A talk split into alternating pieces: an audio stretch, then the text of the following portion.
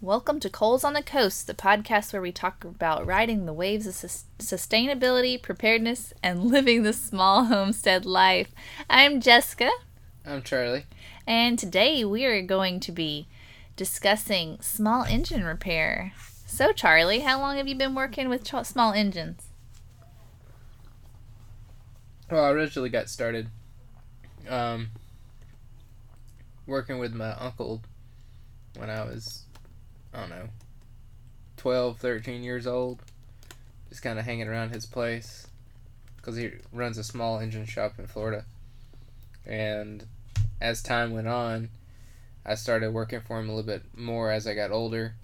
And then, I mean, I was always somebody that was mechanically inclined and just wanted to do just figure out what made things work and it's just kind of that interest and the experience is what kind of got me into it Okay, so you enjoyed it mm-hmm. whenever you go visit or whatnot? Yeah. Okay, cool. So, Yep. whenever you didn't you do more with him and actually work with him in college? yeah uh, well on the weekends not really a whole lot to do on a saturday because you're only they're only open for like four or five hours but yeah i would go each saturday each weekend to their house and work on projects at the shop with them Okay. So you learned a lot from him then. mm-hmm. Awesome. So, what are some of the most important things to consider when owning your own small engine?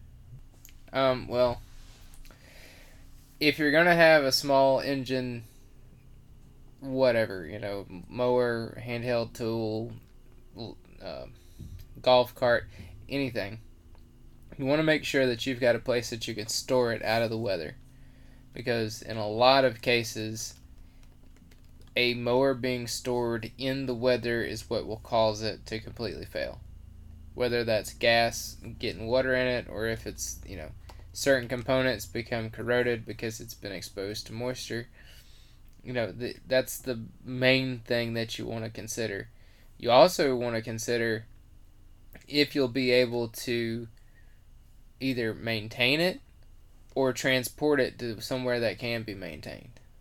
Right? You don't want to go and buy a golf cart that, you know, the dealer is 100 miles away and once you get it to your house, it's there and you can't do anything about it Mm-hmm. right? You, you want to keep that in mind.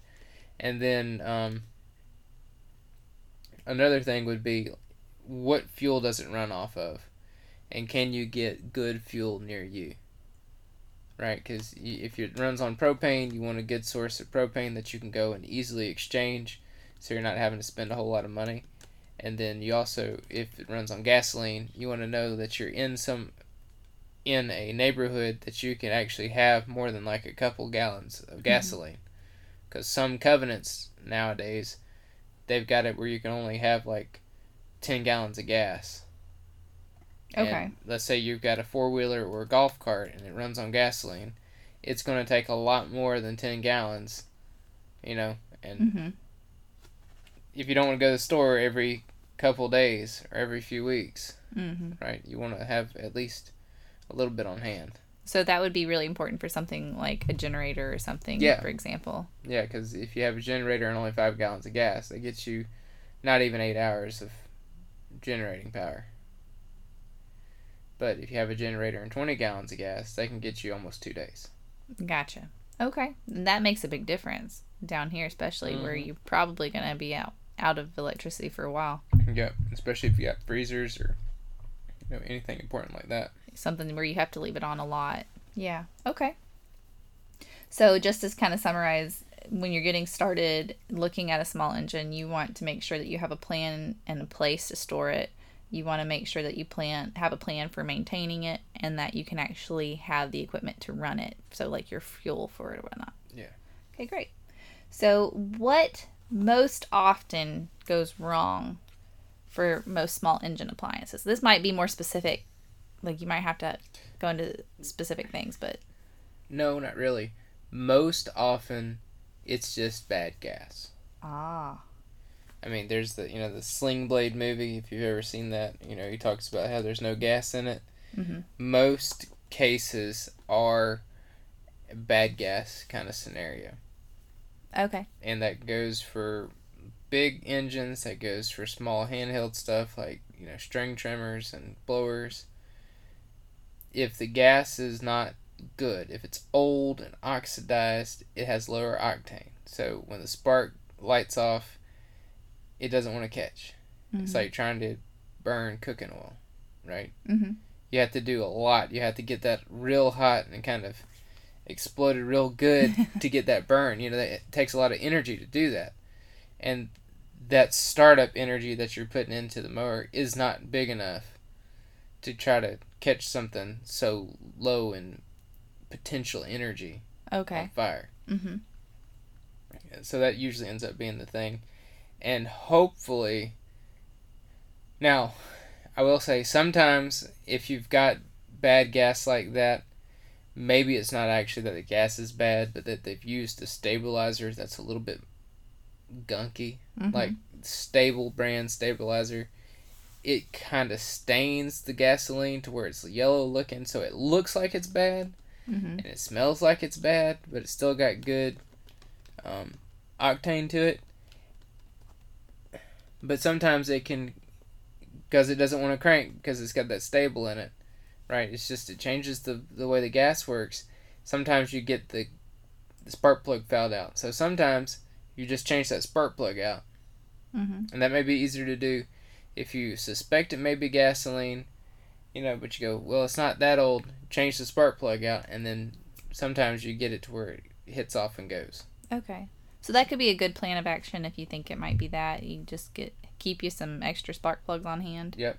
For whatever you got. And then if it doesn't seem like it's running, pull it out and look at it. If it looks like it's clean, it's probably clean.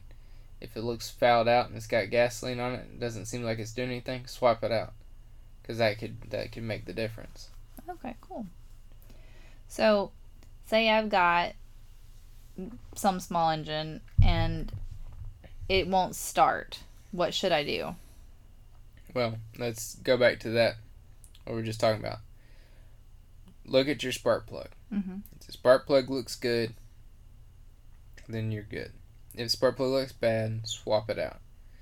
Then, if it doesn't start, we got to start looking at your fuel system. You know, how old is the fuel that you've been using? Is it something that you bought at the beginning of the season with the intention of using it throughout the season? Or are you one of those people that are go get five gallons, use it within a month, and then go get another five gallons? And that's important because depending on the gasoline that you buy, if you buy ethanol gasoline, it goes bad in about three months. Oh, wow. If you buy non ethanol, it goes bad in about six months. Okay. And that's. I don't remember the statistics on this exactly.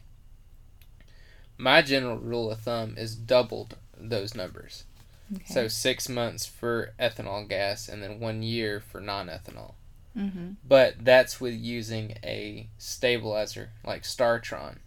And Startron is an em- enzyme stabilizer, and it keeps ethanol gas from hitting what's called phase separation, where it sucks in moisture from the outside air, and then the alcohol that's in it kind of falls out of suspension, and you get this kind of just mix of water and alcohol and gas that doesn't have enough power to run anything.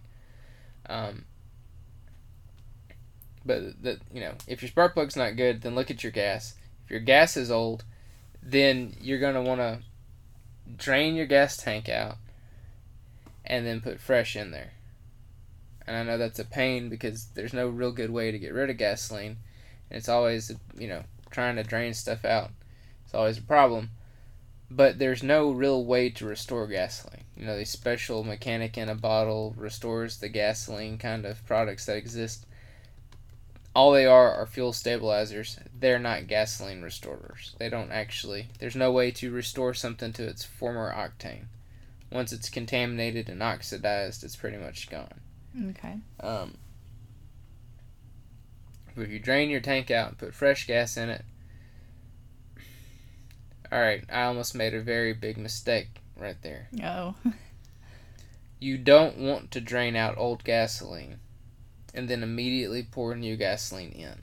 Okay. Because sometimes, depending on what gasoline it is and how oxidized it is, that mixture of new and old can cause that old gasoline to actually create crystals. It'll precipitate. Mm.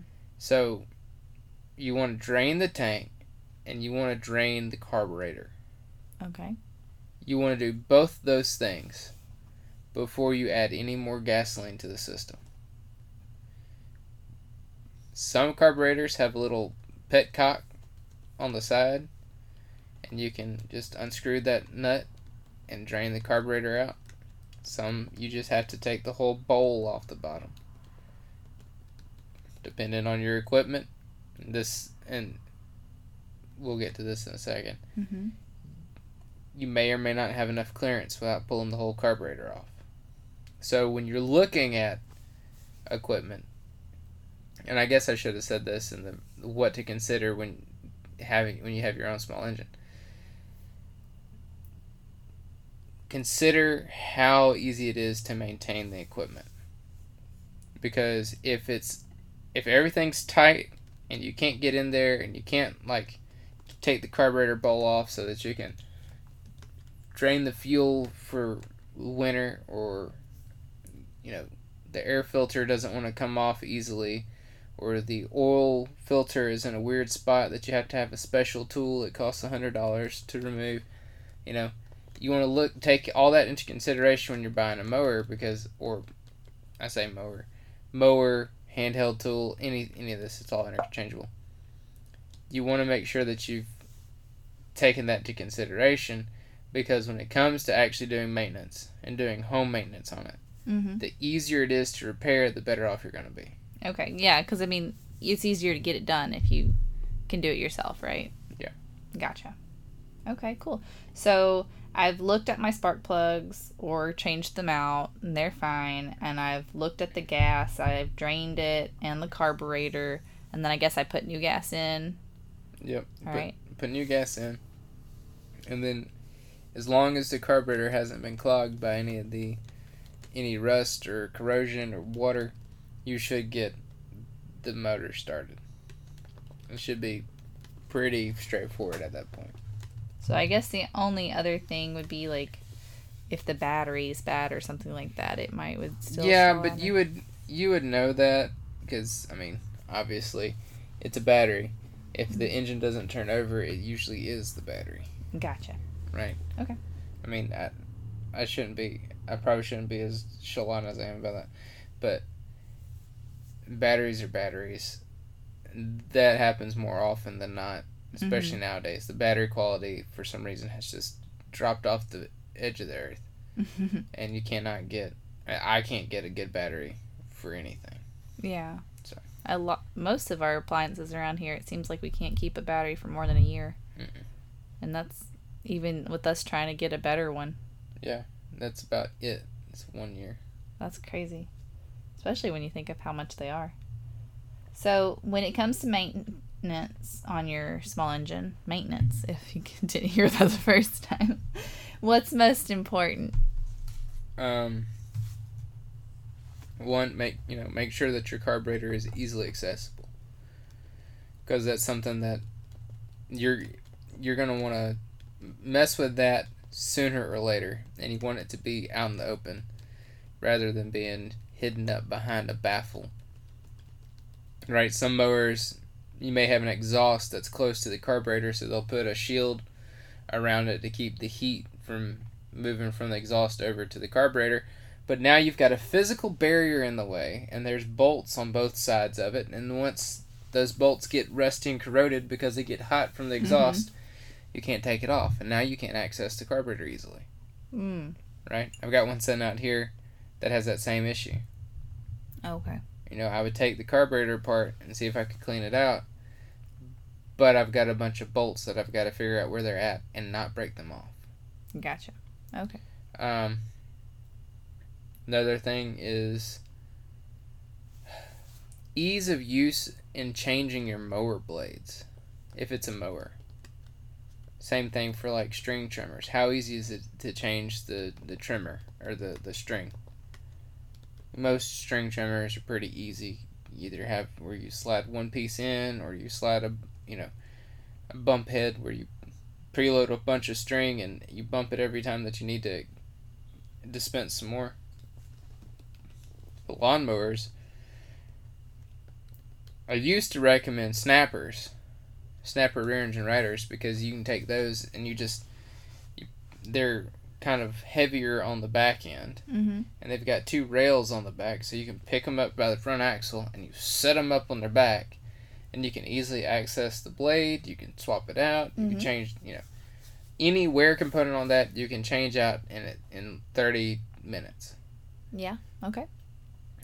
But Briggs and Stratton has recently announced that they're discontinuing Snapper in the U.S. Yeah. So I mean, if you can still, if you can find one, they're decent mowers. They're still going to support with parts and whatnot because they're still selling them in Europe. But those are the most easy to repair. Okay. Bigger mowers, the only issue is is that you run into the fact that the spindles for the blades, they're not, you you can't oil or grease them. Um, the blades are hard to get off because, of course, you've got a deck that's got two blades on it, and you have to pull the whole deck out. I mean, some Mhm. people they get those jacks, and you can run your mower up on the jack, and kind of it's a like a it's a long uh, it's a screw jack is what they call it, and you you turn this big screw, and it raises the platform so you can get up underneath it and change it out. But it's always I always see it as being a, better to pull the deck off because one you're getting to see the state of the pulleys, the state of the spindles, the state of the belt. Mm-hmm. You get to see all of it at one time. If you need to get something else, you know what you need to get, and you can t- leave your project where it's at, go get the parts that you need, come back and finish it off. Gotcha. Rather than just changing the blades, getting on it, and then your belt breaks. Yeah, that would be terrible. Right. Um, what was the question again? Well, well, we were talking about um, Maintenance, right? Maintenance, yeah. What, what's The ease of changing the blades or the string Can- in an item. yeah, but it was consideration of how to do maintenance when. Yeah, when it comes to maintenance, what's most important? Okay, yeah. So you were telling us how. Oh, is that what it was? Yeah. Oh, Yeah. What's most important with maintaining your small engine? Oh, I thought. Oh.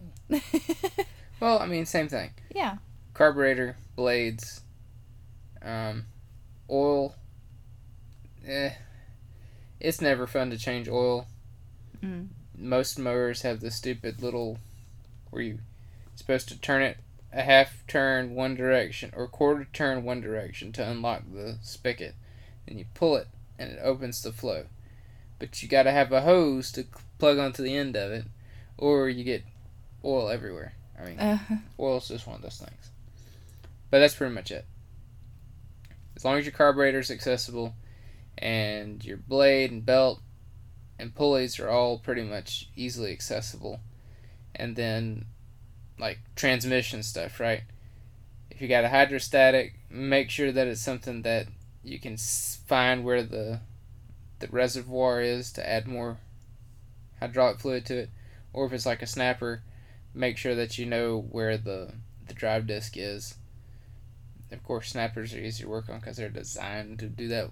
But I mean, some of these bigger zero turns, they're impossible to work on transmission wise because you've got big reservoirs of hydraulic fluid. You've got a bunch of different hoses, and you've got these special hydraulic motors that are running those wheels. So I mean, yes, it's a six thousand dollar machine, and yes, it's got suspension on it but you're gonna have to have somebody look at that that actually knows what they're doing, yeah. and that could be a costly thing if one of those was to go out. Okay. So I mean that that's another thing. But going back to the oil, like, is oil one of those things that you can just let it completely run out of oil, or should you, No. especially for like a mower, I guess is what I'm thinking, or Yeah. Or anything, is it all the same? You don't want to let it run out of oil, and it's not exactly the same for handheld stuff. Some you have four cycle handheld equipment, but most of it's two cycles. So you're mixing oil in with the gasoline, so you don't have an extra thing to deal with there. But on the like the mowers and whatnot, you want to top that oil off. You want to. The good rule of thumb is to check it every time you use the the machine. That way, you always have an idea as to where your oil level is. Um, and then another good rule of thumb is to always change it, you know, at the end of the season before you put it up for winter. Or right after you pull it out from being winterized. Okay. Um, so just getting that habit of checking it every time you use it, really. Yeah, because once once you've run out, you're done. Mm. Right? There's nothing on that engine that says, "Hey, shut me off. I'm out of oil." It's not a generator, and not even all generators have that function. So once you're once you're out, you're out, and the engine doesn't know any better, and it just keeps going until it locks up. Okay. So.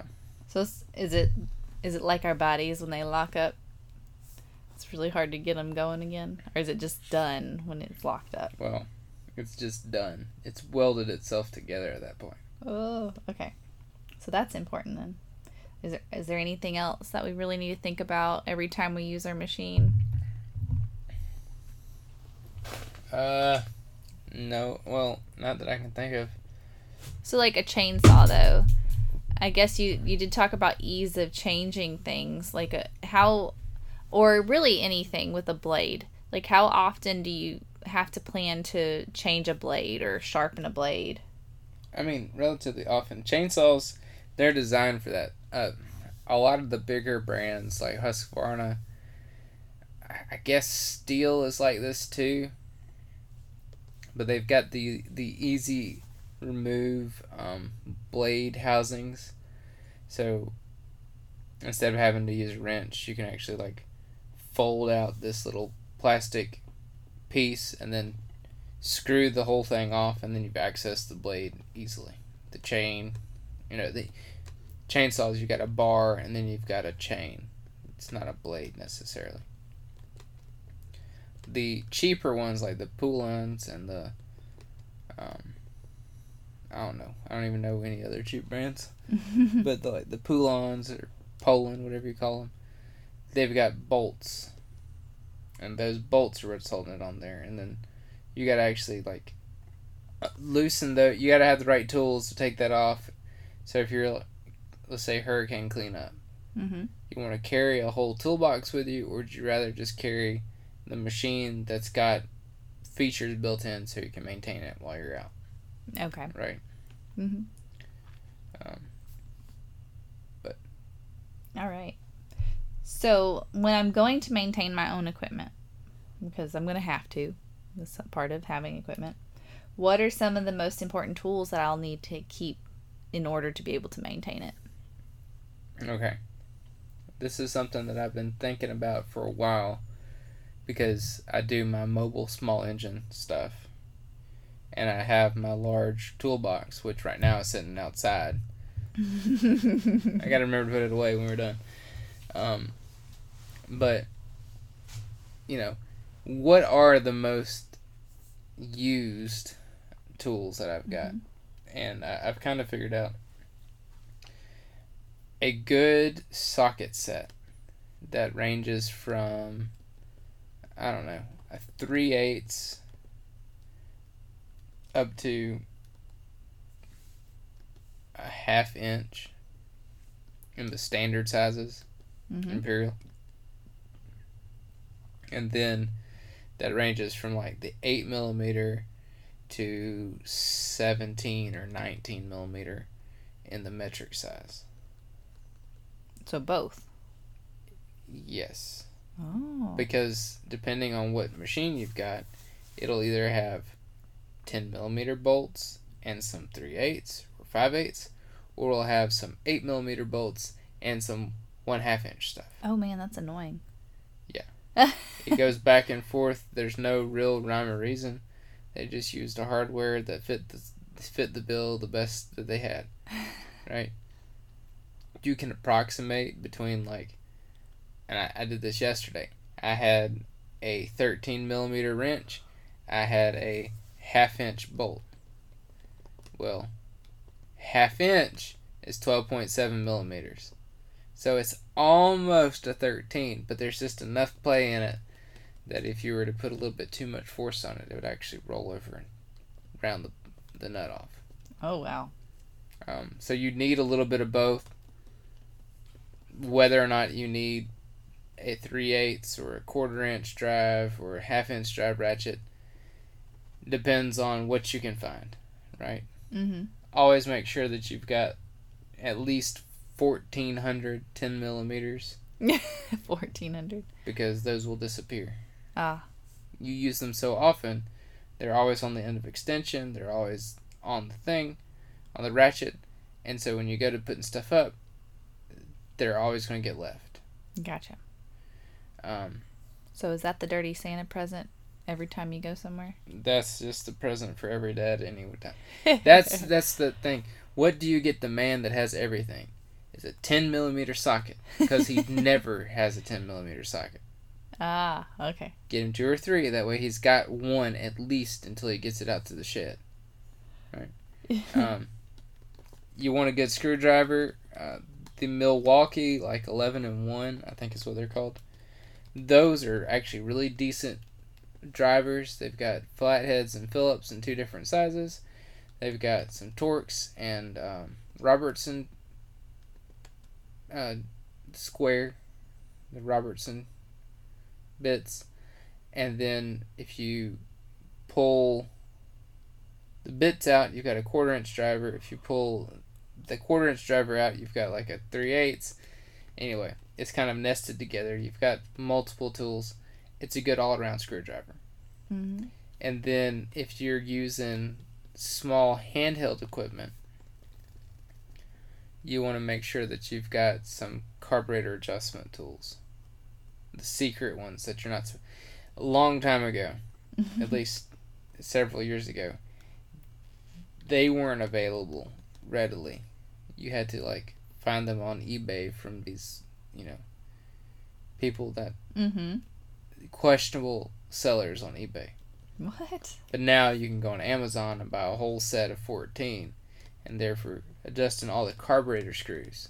Oh. And the reason why you, the you couldn't find them is because the EPA has regulations set based on the results that are given to them for that particular adjustment. Okay. So in the factory, they adjust it to the certain thing. It puts out this many emissions, and that's what the EPA registers as being the emissions for this machine. You're not supposed to take and readjust the carburetor because it can change the emissions, Mm. and so they make it non-compliant, Gotcha. right? Mm-hmm.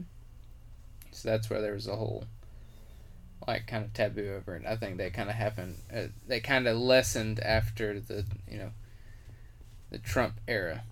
Yeah. But I mean, I can find them on Amazon now. I find a whole set, and we'll put a link. But you, you want to be able to adjust your carburetor. You want to be able to unscrew stuff, and you want to be able to unbolt stuff. Okay. And that's pretty much it. If you're having a hard time unbolting something, is there something that can help with that? Uh, well, all right. So there's two things, uh, and and this is kind of a. You want to have an adjustable wrench. That's at least small enough to fit into the nooks and crannies, like for a battery, right? Because you want something to Mm-hmm. hold one nut down while you can back out the the bolt. And then maybe if you needed to be large enough, just look around, find you a nice adjustable wrench that fits what you're working with. And then for things that are stuck or that can help, Mm-hmm. Ballistol or um, this new Gibbs stuff that I've got or um, Torque CB. And I haven't tried the Torque CB yet. But it's Torque Corrosion Blaster, I think is what it's called. But it's a, a you know, penetrating oil, right? Because you don't want to get into a tough spot and then not be able to take anything off. But the, the either one of those three will do fantastically for trying to get a stuck fastener off. Okay. Maybe more, you know, one more than the other, but any of them will work. Gotcha. So, Charlie, what should I do when I'm done for the season and I'm putting my mower up for the winter? All right, so this is the. I mean, in the South, we don't really have winter, but we have that period of not doing anything because it's too cold outside. Well, like the grass dies enough where you don't have to cut it all the time. I know. It's not going to be covered in snow. I mean, there, there's the there's the point in time that we quit riding the mower for at least a, a month or two, right? Yeah. and we want to make sure that we drain the gasoline out of the carburetor. I don't care if you've got it in the tank. hmm Um, best thing to do would be to before the season starts, install a shut-off switch between your tank and the carburetor. That way, every time you get off the mower, you can shut the gas off. That one that saves wear and tear on your float and your needle valve because you don't have this constant pressure flowing into the carburetor. Two, it gives you the ability to kind of it's not really going to make the tank airtight, but it gives you a little better um, control over how much air is getting to the gasoline in your tank. Because if you have it open straight to the carburetor, well, there's a lot of openness in a carburetor hmm that can kind of flow back into the tank if not everything is perfect in the carburetor. So the more airtight you can get the tank, the better off you'll be. So fuel shut off valve be great. But so when it comes to winter, you shut off that fuel valve, drain out the carburetor. Um, you can check your oil and change it if you want to. Um, now would be a good time to say let's take the blades off and sharpen them.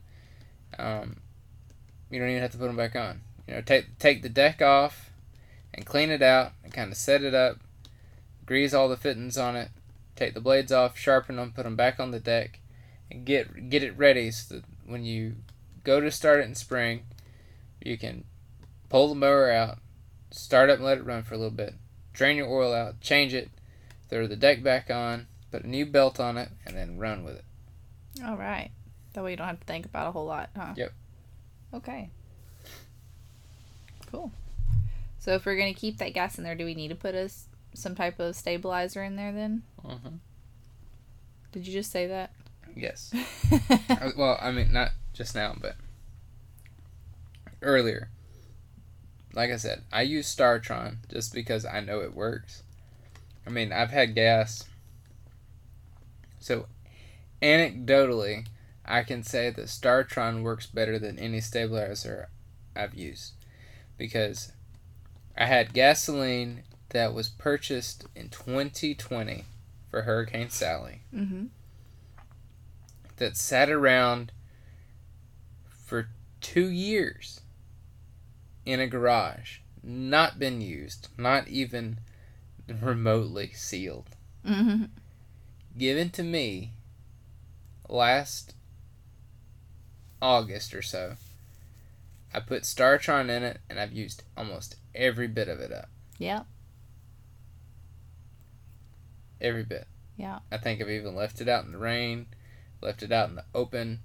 I have not had any issues with any of the gasoline.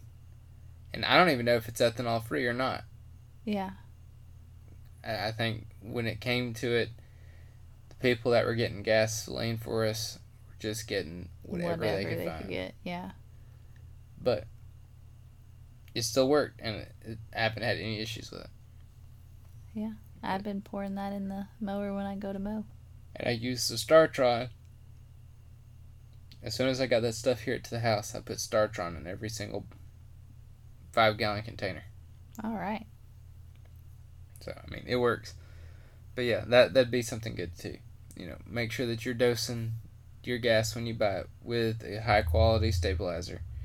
Then you're not gonna have to worry about it quite as much. Okay. Leaving it in your tank. Great.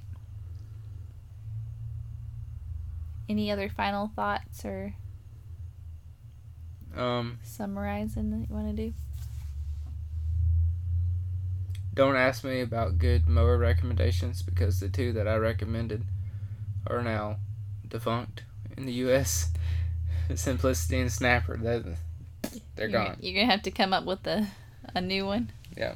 Um, don't buy mowers from Home Depot for two thousand dollars because they're not worth the two thousand dollars at all. Um, if you're gonna buy a mower and you need to finance it, find a reputable dealer. You know, it may be a Husqvarna, it may be a Bad Boy, it may be whatever the the brand is that they have. If you can go and find one that's a comparable price to what's at Home Depot, go to a dealer. The big box stores will do you wrong every time, and they're not worth the money they're purchased with. Mm. All right. Good advice. Plus, after the after sale service, you get a lot better service because now you're a customer that has paid a bunch of money to a dealer. They're more likely to give you better customer service whenever you come to have your mower repaired. Okay. Home Depot, they don't owe you nothing. Yeah. Might not even be the same people when you go back. Exactly. Although they have to take anything back that you want to take back. That's Lowe's. Oh, that's okay. That's Lowe's. But you don't want to take a mower back. Like you want to be able to buy it and be done. Like you don't want to take it home and have a problem. That would be an issue. Yep. Okay. Well, I think this has been a good conversation. Um, if you're listening and you have any other questions about small engines, Charlie, how can they reach you? Well, um, they could call Charlie Small Engines. Um, they can visit the website coalsonthecoast.com forward slash Charlie's dash small dash engines. Mm-hmm. You can fill out a form to ask me for a quote, and then I'll gladly get in touch with them. But if it's just a listener from somewhere else, they can also contact you. Yes, they can also contact me. That's why I don't give my phone number on this because, of course, people from Canada, Arizona, ev- everywhere else in the United States listens to this podcast. And if you're local, you probably see my card around. You can call my phone number. If you're, you know, following me on Facebook or on Nextdoor, you can always call me. No problem. But if you're from across the country and you need to just ask a general question about small engines, you can send me an email on the contact page at coalsonthecoast.com. All right. Well, I think this has been fun. Um, if, if you want to support us, you can always, like he said, call contact him for small engine repair. I do music lessons. You can contact me through the website if you are interested in that. Also, we um, are Amazon affiliate links, um, and if you purchase anything through Amazon through our links, we just get a little kickback. So, consider doing that.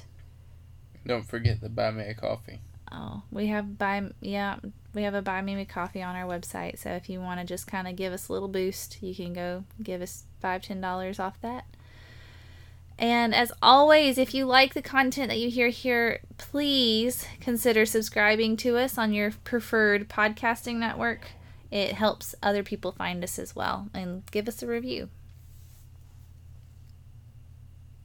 Yep. With that, I think we'll call it a day. You guys have a wonderful week.